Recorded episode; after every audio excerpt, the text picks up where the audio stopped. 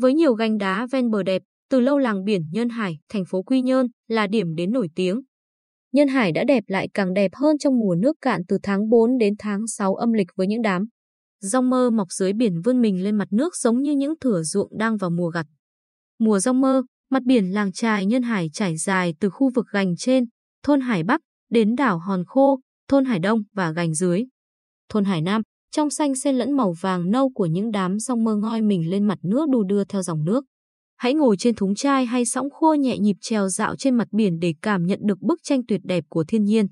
Điều đặc biệt ở Nhơn Hải hiện có một dãy tường lũy cổ của người Champa xây dựng dưới lòng biển. Ngư dân địa phương gọi là bờ đập chỉ nhô lên mặt biển khi thủy triều rút cạn. Mỗi tháng, chỉ có vài ba ngày, các ngày đầu tháng âm lịch và ngày rằm, tường lũy hiển lộ hoàn toàn.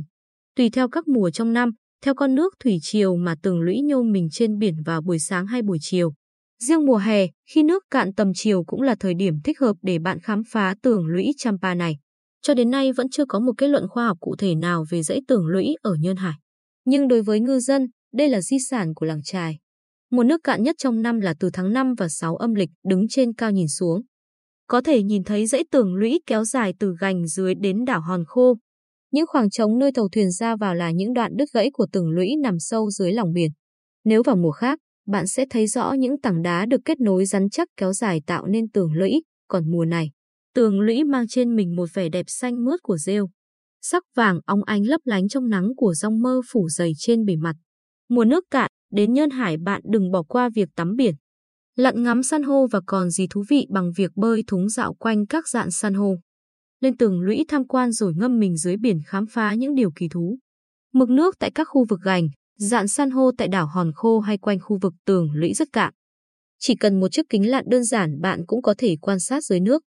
Ngắm từng đàn cá đủ màu sắc tung tăng bơi lội chen mình giữa các đám sông mơ.